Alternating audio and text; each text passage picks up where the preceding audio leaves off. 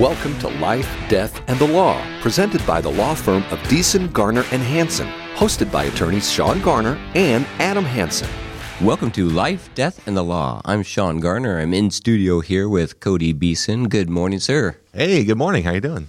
And we're missing Adam Hansen. He is over in Italy, so uh, safe travels to him. We want to talk this morning a little bit about uh, guardianships and conservatorships. I know that sounds exciting on its face, but we're going to give you a little bit more context to make it even more exciting.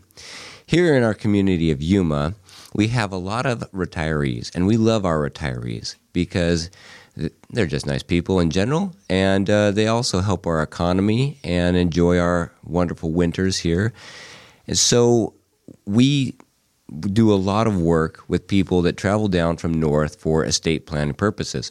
And what we see and, and have been seeing an uptick lately in is a lot of fraud and what we would call elder abuse, where individuals go in and they become friendly with a neighbor or however they meet them at the grocery store and they first start helping out with chores around the house or grocery shopping and then become uh, a person that the the elderly person has confidence in. And so this happens more often. I don't know I was going to say more often with, with guys than, than with ladies, but quite honestly, I don't know. It could go either way. More recently, I've seen three this week where individuals have gone in and um, started helping out around the house, and then before you know it, they're dipping into the bank account and taking trips, taking vacations, buying high ticket items, even cars, and using a lot of those funds, and so they're really just taking advantage of these vulnerable elderly individuals, and it's it's really distressing. And so, as a law firm that that participates in planning, we look for these red flags all the time, and we get really distressed when we hear these stories, and we want to number one try to prevent this from occurring, and so educating our clientele and the community at large how we can prevent this from occurring, and number two, address it when it does occur and, and stop the the abuse from continuing. And so, one of the ways that you can do that is with a guardian and conservatorship. Now, that is an extreme level. A guardian and conservatorship is when the court determines that a person is incapacitated to the level that um, they can't care for their financial decisions any longer or make medical decisions any longer without the assistance of another person. And so the court deems them incapacitated, and many of their rights are terminated their right to vote, their right to drive, their right to open up bank accounts and spend their own money. And all of those rights are switched over and given to the guardian. Now, the guardian doesn't get the right to vote for them, all right? But um, the guardian and conservator does get the right to determine where they live, gets to determine what bank accounts are opened and how they use their funds and use it on their behalf. And so this is right at that level of losing your freedom altogether, being put in prison. I mean, you really lose a lot of freedoms when you be when you become deemed incapacitated. But you don't know it. Like that's the thing, right? You aren't aware that you're losing it and the people that are in charge of it now have they're court ordered, right? They have your best interests because the court has ordered that, right? Yeah, generally, yes. And I've seen the system work really well. And as much skepticism as I have for the government in general, the courts I have found they work really efficiently and in the best interests for the public at large in these cases especially the judges here. And now, not to any discredit for any judge that works outside of Yuma um, County, but I work with people specifically here in Yuma County, and the judges take a very personal interest in making sure that the individuals that uh, are brought before them as potentially incapacitated are not being taken advantage of further by appointing a guardian or a conservator that is that is not going to act in their best interest. And so let me just break it down a little bit as to what is a guardian and conservator and how they get appointed. So, number one, a guardian is an individual that is appointed by the court to care for a person in making medical decisions and where they live. It's kind of like a healthcare power of attorney on steroids because not only do they have the um, privilege of receiving the information that a healthcare power of attorney has, but the decisions that they can make are binding even if the person's there and objecting to those decisions. For example, if they needed, if the person needed to be admitted to um, a nursing home or an assisted living facility where they can have a controlled environment where they're not walking out the front door and getting lost, then the guardian can actually make that final de- de- determination.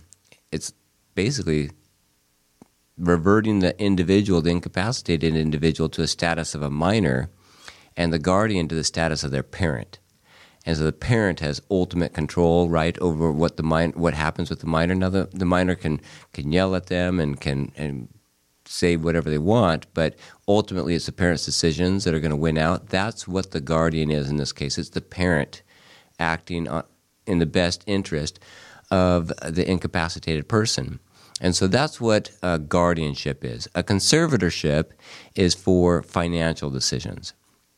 So if they have assets in excess of $10,000, then um, you're going to need a conservatorship for the decisions regarding those assets to be made. A house, if it's to be sold, bank accounts and financial transactions, cars, things like that.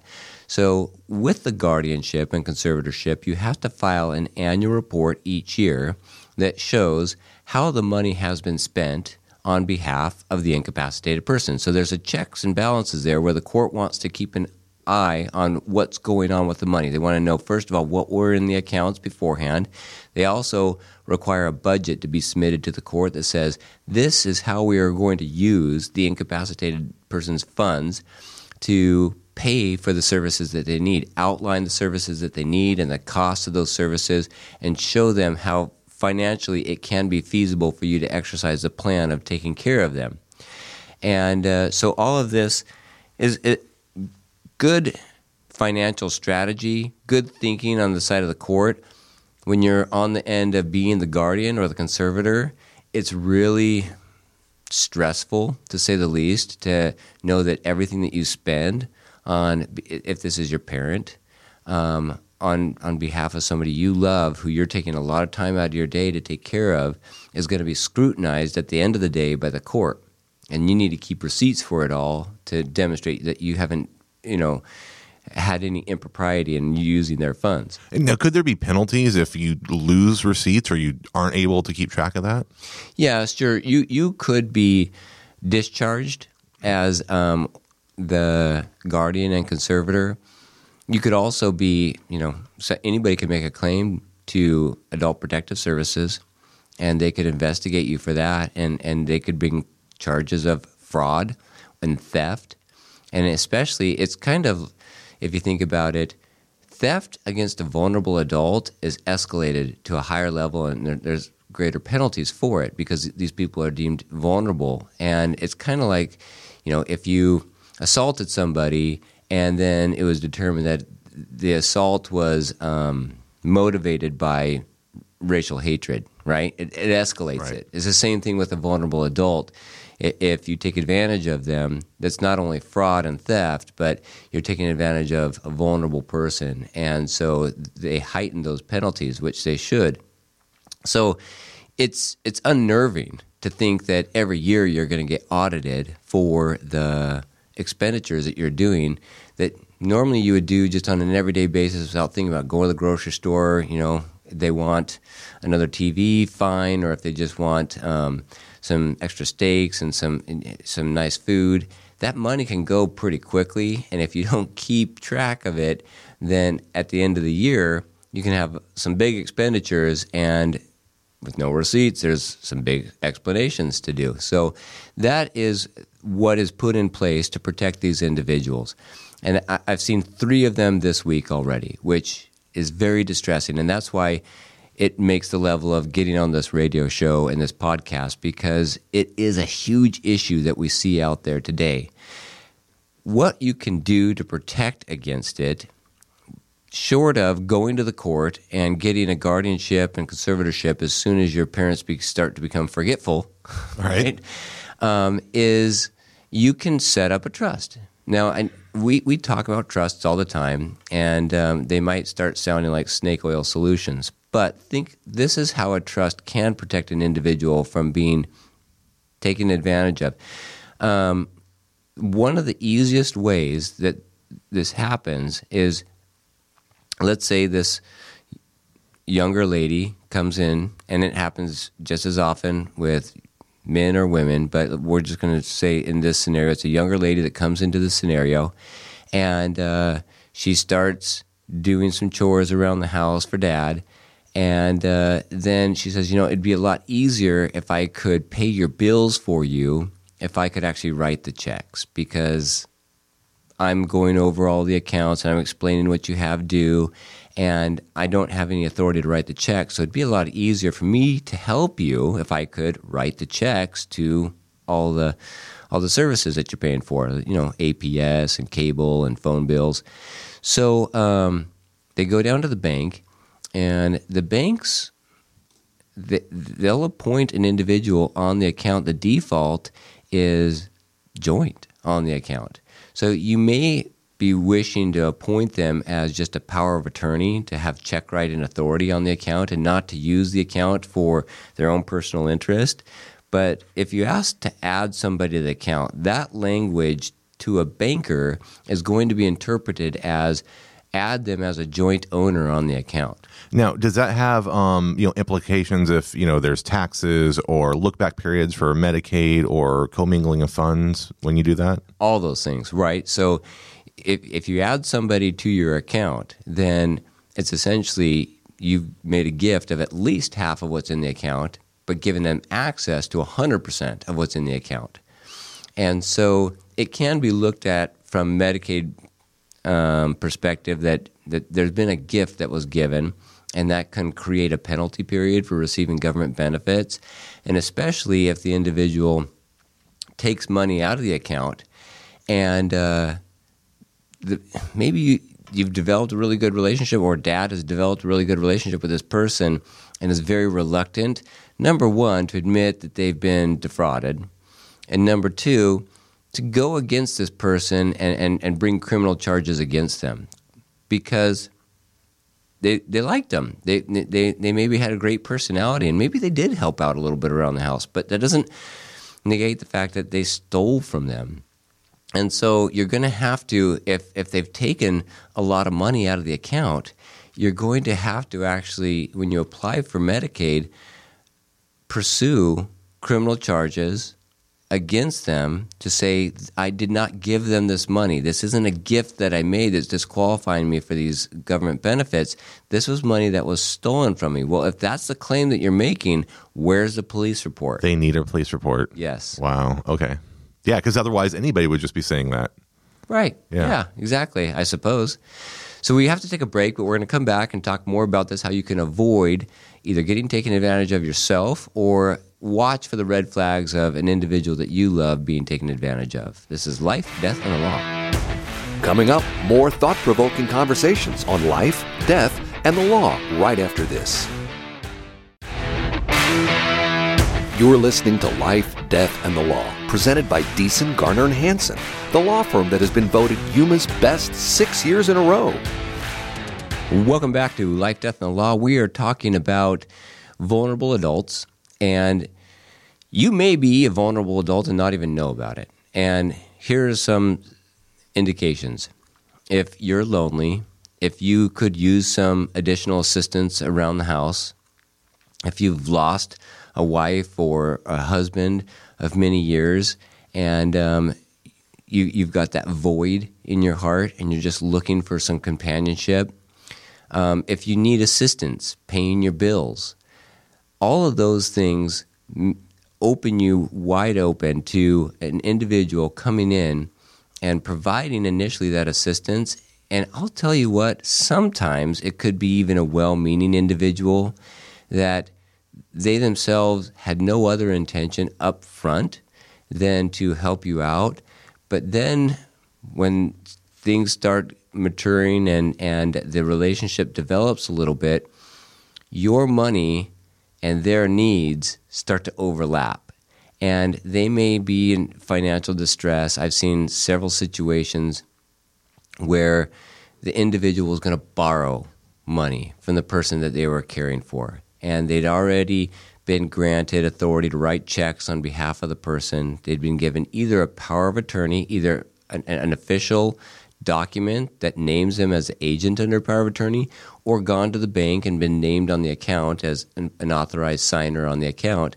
And they've given themselves loans. And I say that in air quotes because um, obviously a loan without permission is stealing with and but they intend to pay it back and i, I truly do believe that a, a lot of these perpetrators of these thefts begin with them justifying in their mind they're not really stealing either they're borrowing or they're just paying themselves back for the services that, that they've rendered and maybe they've done it now for a year or longer and they, they see their services as very valuable.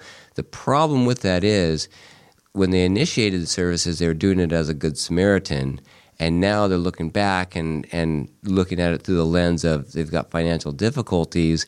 This person has a lot of wealth, or it doesn't have to be a ton of wealth, but at least they've got money in their bank account, and we you can use it for your own self-serving interests, paying your car payments, paying if you're overdue on your mortgage and until it gets to the point where you're justifying every payment that you take out of their account. And so individuals, uh, the perpetrators, I think, find themselves falling into this slippery slope of taking advantage of a vulnerable adults, as well as those who set out initially to identify victims and then pursue those victims. Have you have you seen this go on, Cody? Oh yeah, and I mean, one time I, I saw somebody that was a caretaker that required, you know, they, they needed a car. So they, they reached out to the person they're caring for and, and asked them to uh, loan them the money for a car. And that well, at least they asked them up front. Yeah, but um, that, knowing what I know, like that's that's elder abuse, right? You're not allowed to care for somebody in official capacity and and borrow money from them. Like that's clearly a red flag for help. It's a red flag and and it's certainly something that you want to steer away from. That in and of itself isn't illegal, especially if they ask to borrow it. What would what would be great is if the person who is receiving the care had an attorney that they trusted and could come in and say, "Listen, I have a friend. They are a caretaker." And great if your if your caretaker is actually your friend, even better, right? Because you don't have some stranger providing a lot of necessary services, but you've got a friend providing these services. But um, let's have it drawn up. Let's have it legal so we know exactly what the terms are, what the interest rate is, what the repayment rate is going to be, what the collateral is going to be that's going to secure the loan in case it's not paid back. And especially have the person that's borrowing the money understand that the law firm is going to be involved with this and, and understand it exists, it's a debt, it's a legitimate debt. So I don't think that the loan in and of itself is bad, but it's certainly done under um, circumstances that warrant a little bit of skepticism and a whole lot of oversight in order for it to be legitimate. Well, it makes it really messy if you know somebody dies before that loan's repaid, and now you have the family yeah. looking, looking to be repaid. Absolutely, and we I see this commonly. In fact, we'll have individuals that will come in to set up a, a will or a trust, and they're there, and I, I go in the lobby, and they're sitting with their caretaker, and I ask the client to come back and, and they request that their caretaker, who they've developed this good relationship of trust, to come back into the interview. I strongly discourage that. It's the client's option. If I feel the client is able to make their own decisions, then we'll do that. Um, I have done thousands of interviews, and so I'm very much on a heightened level of. Uh, skepticism and and scrutiny as to what whether or not this person's answers with regard to my questions as to what their assets are and who they want to leave them to are being influenced by the caregiver. And so that's something that I'm I'm trained to look for and that I do look for. I have I have hundreds of hours of, of using that and seeing where I've m- misjudged individuals. And so I do that, but it's certainly a red flag. Do you have like a nonchalant way of like asking them to step back alone and just like have a conversation with them? Well, initially I did try to do it nonchalantly, but um, now I'm so confident in my role as the attorney, and I'm I'm totally embracing the idea that the attorney is supposed to be the guy that sets down the rules, that is not flexible, that makes sure that he he identifies his client as the person that he's protecting. And so I just say it flat out, and and I say it lightheartedly, but I'm serious as well. Hey, I need to talk with this client to make sure you know that you're not poking them under the desk and, and trying to get some of their inheritance. And so I'm going to have you sit out in the lobby, and I'll tell you what, it's going to protect you as much as them because if they do want to leave you anything, any type of gift or a gesture for the service you provided, um, and you were in the consultation when that decision was made, it's going to look really bad when the will or the trust is read to the family after the fact. So you need to be sit in the lobby. In fact, next time when the client comes in to actually sign the document that's going to legitimize and, and legalize their wishes, that you're not here at all, that you don't even drive them here, that somebody else altogether drives them here or they drive themselves. Because otherwise, there are going to be those indicators of influence. And I say influence, but what we're looking out for here is undue influence. And right. there's a difference, right? All of us are influenced by everything. I don't think there's a single decision I make throughout the day that's not influenced by how would my wife react to this. that's right. There you go. Undue influence is you're an individual that is susceptible, you're vulnerable to being persuaded to do something against your will or, or against your better interest.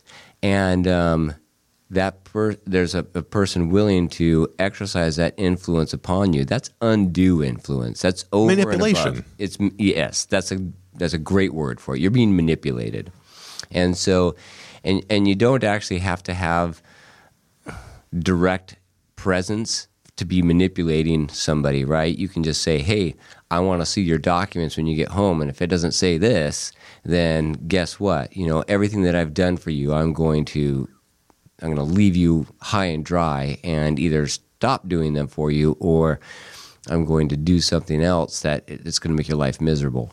So that's undue influence, of course, and that's harassment and threats, and, and we want to avoid all that. So those are things that we investigate pretty seriously as, as, as individuals come in, and we see it all too often, and that's why I'm talking about it right now. And so a guardianship and a conservatorship, that is a way that if an individual finds themselves in that situation, then generally it's their family members that are coming to me saying, hey, mom has gotten this relationship and uh, she's given away a lot of money and she needs to have somebody look after her financial affairs. Or she's not taking care of herself and she needs somebody looking after her healthcare decisions needs to go to the doctor with her, needs to be there present with the doctor. And, and she has dementia or Alzheimer's. So she's lost the capacity to sign the documents herself, or whoever happens to be with her at the moment um, is the person that's going to be nominated as the agent under the power of attorney. See, in that situation, it, we, we need a guardianship too. She might be able to recognize her children and she may be able to recognize that she has bank accounts, but she's so vulnerable. She's so um, subject to undue influence that any person that has the latest contact with her is going to be the newly named power of attorney. She might have three or four out there because we get a new one every time somebody else rolls around. So every time they go to a law firm or something like that, they could potentially update that. Absolutely, and, and, or you could do it online, right? You could you could jump online oh, yeah. and print out a power of attorney, and just go down to the bank and get it notarized. And then we've now got this updated power of attorney. And the banks they have their own power of attorney. So if the individual goes in with them, and um, the bank asks, do you want to have this person added as an, a power of attorney on your account? Yes. Okay. Well, and, and now I'm thinking like, and obviously we're talking, you know, a durable power of attorney versus healthcare, but anytime you take them to the hospital, they're going to give them a, an iPad or, or, or something to sign, and that could just overwrite it. Or update it maybe. Absolutely. Yeah. It, it, would override it generally yes. And so those are all situations where what we want to do is uh, avoid that. So the only way that you can avoid that really is to develop a relationship with your clients to make them feel comfortable to come to you when when things are a little bit hazy and when they're confused or when they're feeling lonely and they need assistance. Because if they can trust you to look out for their best interest they've named individuals who have their best interest in mind their children their friend maybe another professional an accountant even an attorney this law firm we hold fi- uh, fiduciary licenses as um, we, we can be named as a fiduciary for an individual. And of course, I've got a lot of liability if I'm going to do anything that was that was uh, scandalous. That I would lose my license and and a whole bunch more. So of course, I'm going to be very very conscientious about making sure I account for every dime that is spent for uh, a client. But the thing is, if they don't have that relationship, if they don't have somebody they can turn to, that might be able to identify that they are being manipulated, then um, they're really left out to this situation where it's rampant and, and there's a lot of people out there that are willing to take advantage of them. So, what we offer, and this brings us to what's going on this weekend, because um, on the 30th of November, we have a seminar. It's at the Yuma Main Library at 6 p.m and we are doing the same seminar on Friday, December 1st at 1 p.m.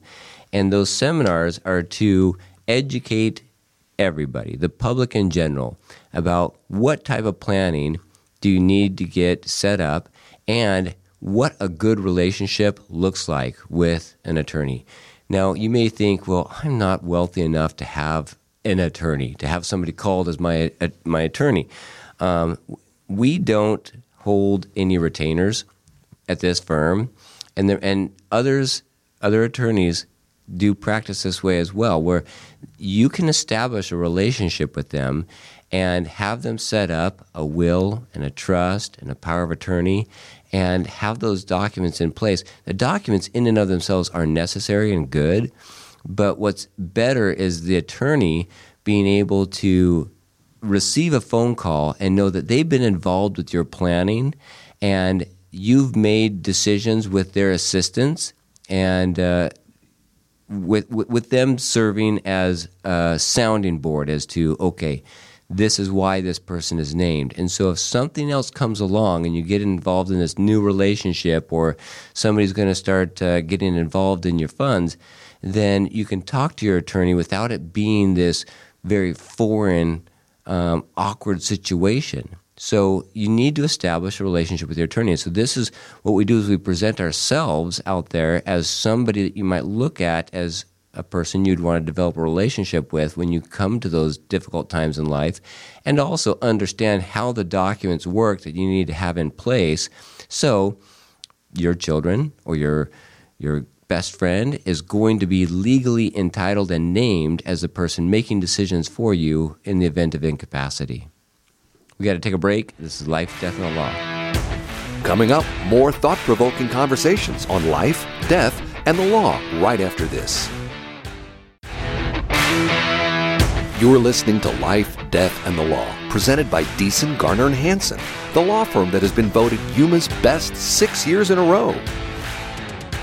Welcome back to Life, Death, and the Law. I'm Shawn Garner, an attorney with Deason, Garner, and Hansen. I'm in studio here with Cody Beeson.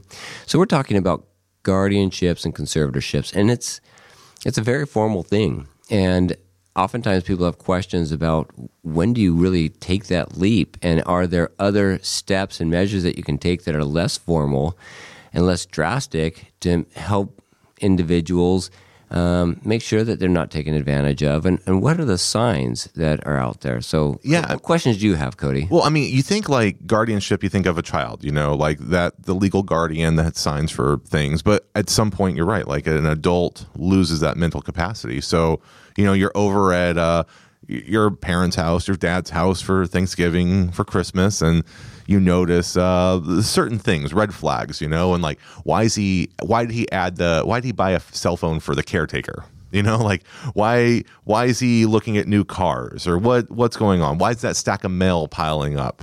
You know, what's there are little things that, that didn't add up. That's not your dad anymore. So at what point do you step in and take the reins? Yeah, so that's actually great.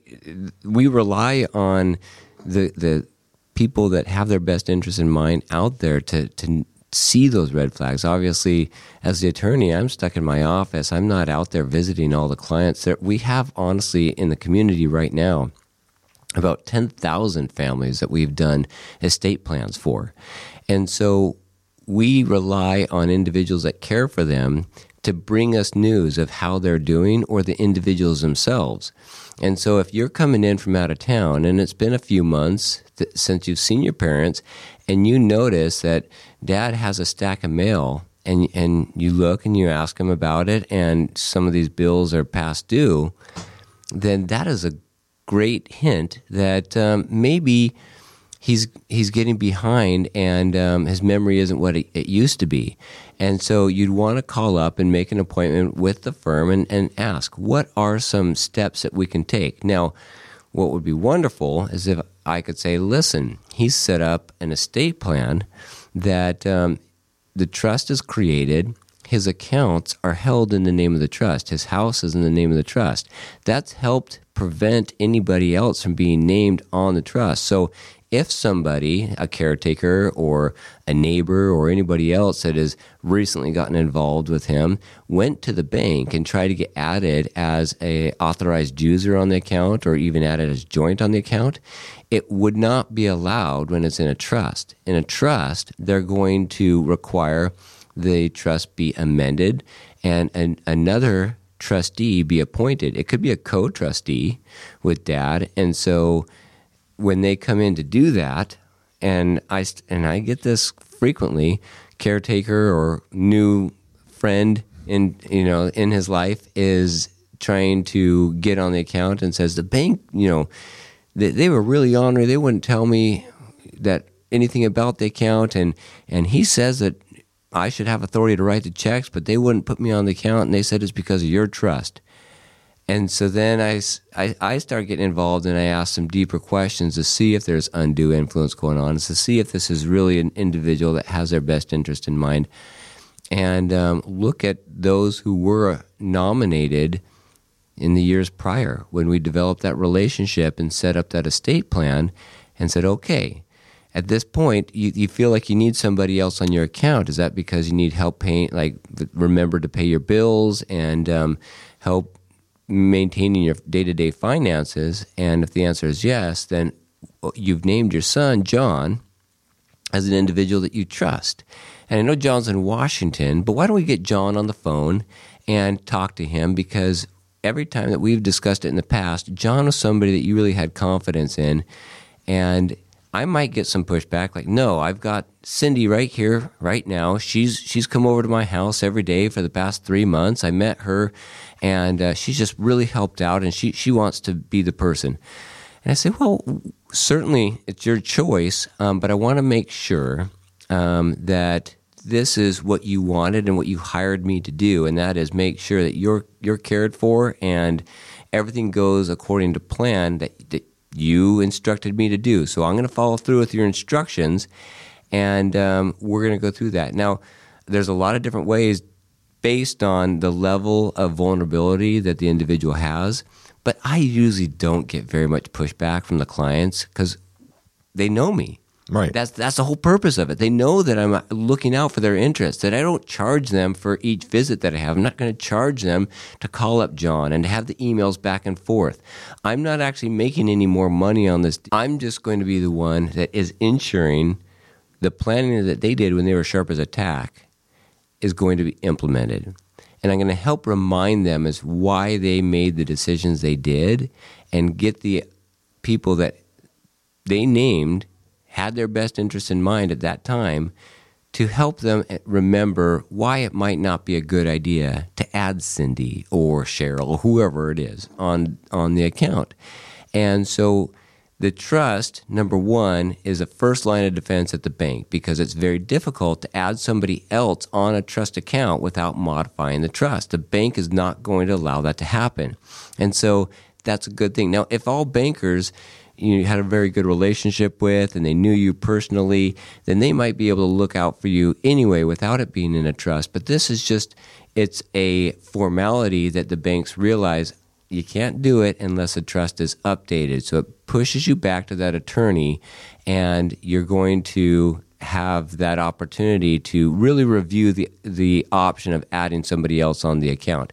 So if I'm sitting now with John who's visiting from Washington, his parents for Thanksgiving or or Christmas or for whatever reason, and they're they're in my office and we say, okay, it's time for us to implement your plan. You put this plan in place five years ago. You did a good job in doing it. Now let's implement it. John was going to become the trustee if you were unable, unwilling, or passed away. So, right now, you, are saying you're having some issues keeping up with the day to day finances, let's add John as a co trustee. If you're really not doing anything with your finances anymore, if you're really relying on somebody else to handle all those day to day affairs, then maybe John should be the only trustee on the account. So, how do you feel about that? And we'll go and discuss those options. But if John gets named, at least as a co trustee on the account, he's going to know what's going on in the account and see if there's some uh, shady expenditures going on, and he can make sure that the light bill is paid, the electric bill is paid, and so on and so forth. So that is one way that the trust and planning in advance helps, but it, there's no single paper or document that that deals with planning that's going to be a cure all. It's the relationship, and that's what I really want to stress: is you want to have a, a firm that you can go to. You can look at an attorney in the eye and say, this is my situation. I'm coming in for my biannual visit or annual visit or six month visit, depending on what's going on in your life at that time. And um, with our clients, we are so confident that the plan is not only a good idea, but that they will work as long as we're kept up to date. We do not charge our clients anything for follow up consultation to discuss how the plan works, to implement their plan when it comes time to change it to the next successor trustee. Now, if we're going to modify some documents, obviously we're going to, we're to charge some, and other attorneys could charge each visit, and that's not necessarily wrong, but it is that is a, a stone uh, that's going to prevent a, a, a, stumbling stone that's going to prevent the client from coming in. They don't want to pay for that fee every time they come in, so we try to remove that. I, I remember when you explained why you did that, and you're like, I don't want people to try and rush everything in six minute increments. Like, yeah. take your time, explain it, don't make a mistake. Yeah, like just be comfortable. Because I've done that. You know, I've I've billed at an hourly rate, and we break those down into increments. You know, every six minutes is a tenth of an hour. And so we have people speed talking and missing important issues, or I just don't hear them because it's being said so quickly. And so I don't charge for the time that I spend reviewing the plans that my clients have put in place, and I charge a flat fee up front for all of the plans that we do. That that's with a consultation complimentary so we can outline their plan and see if we understand what the client is wanting to achieve and can present them with a plan that is going to um, put their objectives down on paper and then we quote them the fee. If they walk away and say i really don't like your plan. I don't like you or i don't think you really understand me that's fine. There's no fee. But if they agree to both the, the idea of the plan and the amount that they're going to pay down to the penny as to what it's going to cost them to get this plan incorporated, then we're going to go forward. And I think most of us we like that. We like we can handle tough decisions, we can handle tough information if we're presented it transparently. we can handle the truth, contrary to what most politicians believe. We want to know the truth. We don't want to be fed this um, vision of what's going on through rose colored lenses, right? We want to know really what is going on. And as an attorney, I'll tell you, I'll tell you what it's going to cost and what the options are. When you become my client, then I'm going to look after and make sure that your plans that you've indicated are carried out unless you have capacity to change them. And you, you can always change them, but I want to make sure that you're not being taken advantage of. Let's say that mom and dad didn't do any planning and you come down for Thanksgiving or Christmas or any type of visit, and uh, they seem a little off. They seem more forgetful than just your your regular. Uh, you know, you're forgetting to take the trash out on the right day, and they need some assistance. What do you do? What if it's so forgetful that they're forgetting the stove on? Oh, or they're walking outside naked or something. Yeah, forgot to put their pants on. Yeah. So those are some serious issues, and uh, of course, we want to get those addressed. Uh, that's the point where when you come in to make the documents, I'm going to do an assessment and determine whether or not they actually have legal capacity. Maybe they do. Maybe they recognize you and they recognize their accounts and they still can create legal documents. Maybe it's too late. So I'm going to assume now that it's too late. What do you do? Well, what if some days are better than others? Do you still have time? Maybe. Okay. And, and it all depends. Like I'm going to have to do the evaluation because I I can't do the evaluation, put together the plan, and have it signed all in one day. We have a lot of steps that we go through. We follow the same procedure every time. We've done it 10,000 times. The procedure works. If we leave out a step in the procedure, then we're opening ourselves up for error. And so it usually takes at least two weeks to get that plan signed from the time that I first interview them and, and understand what their wishes are to the final time they're, they're signing the document. So if they come in and they're sharp when, when I'm interviewing them, but then they come in to sign and we go over their um, selections and some capacity questions and they don't know those, it, the law is when they sign the document Mm. It's it's not if they've expressed those wishes to me before. Just like the wishes that they've expressed to me before are not valid, they're not valid even if they are written down and signed by somebody who's incapacitated. So they have to have capacity at that time. So we do capacity checks along the way, and we we have at least four points of contact before they sign the document, ensuring that they understand and have capacity to um, put those legal um, plans in place. So if they don't, then what happens?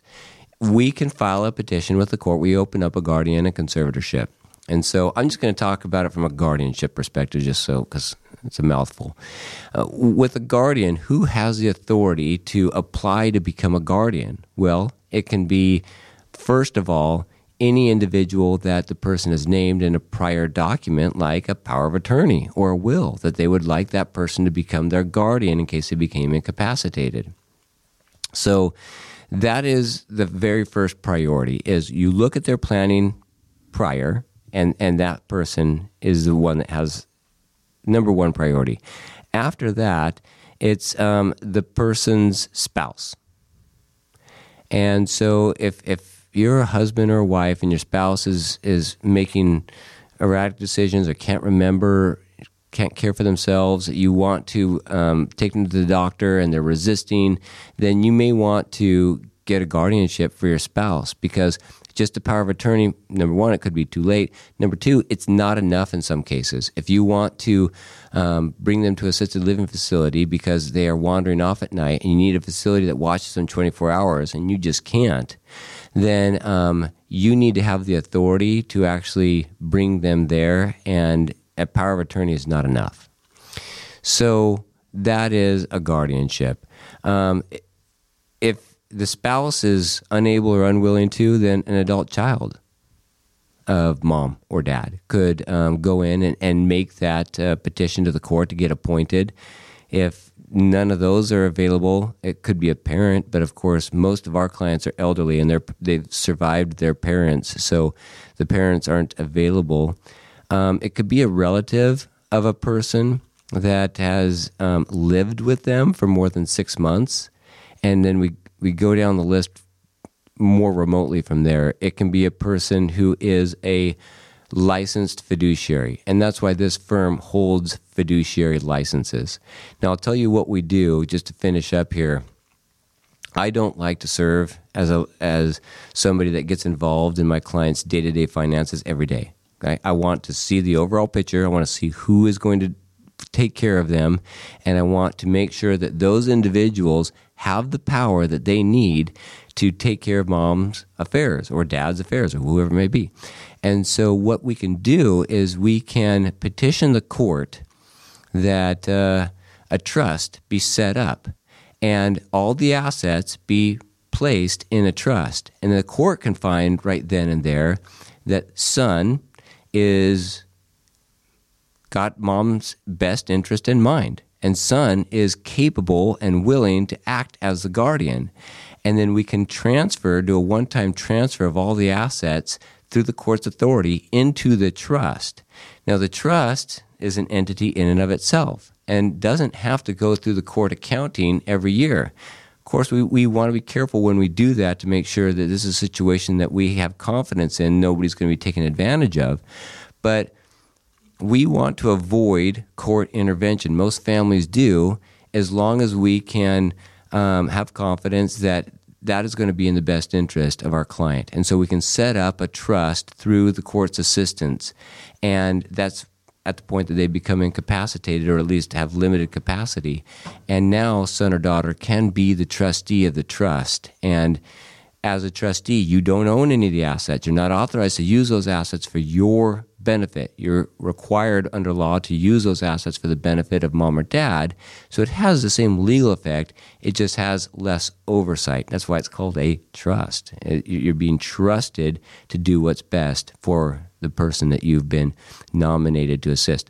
So that is how we can help out people avoid these situations of fraud that are so wrought right now in our society and we're seeing so frequently. Hopefully, you've got a little something out of this. If you want to learn more, go to our seminar.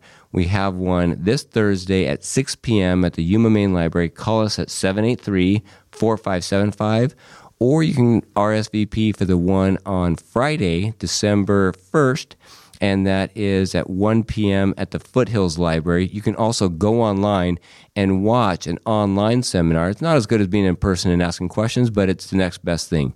So that's at yuma.law. This is Life, Death, and the Law. If you have questions or want to know more about something that was discussed today, please call the law firm of Deason, Garner, and Hansen at 928 783 4575 or visit yumaestateplanning.com.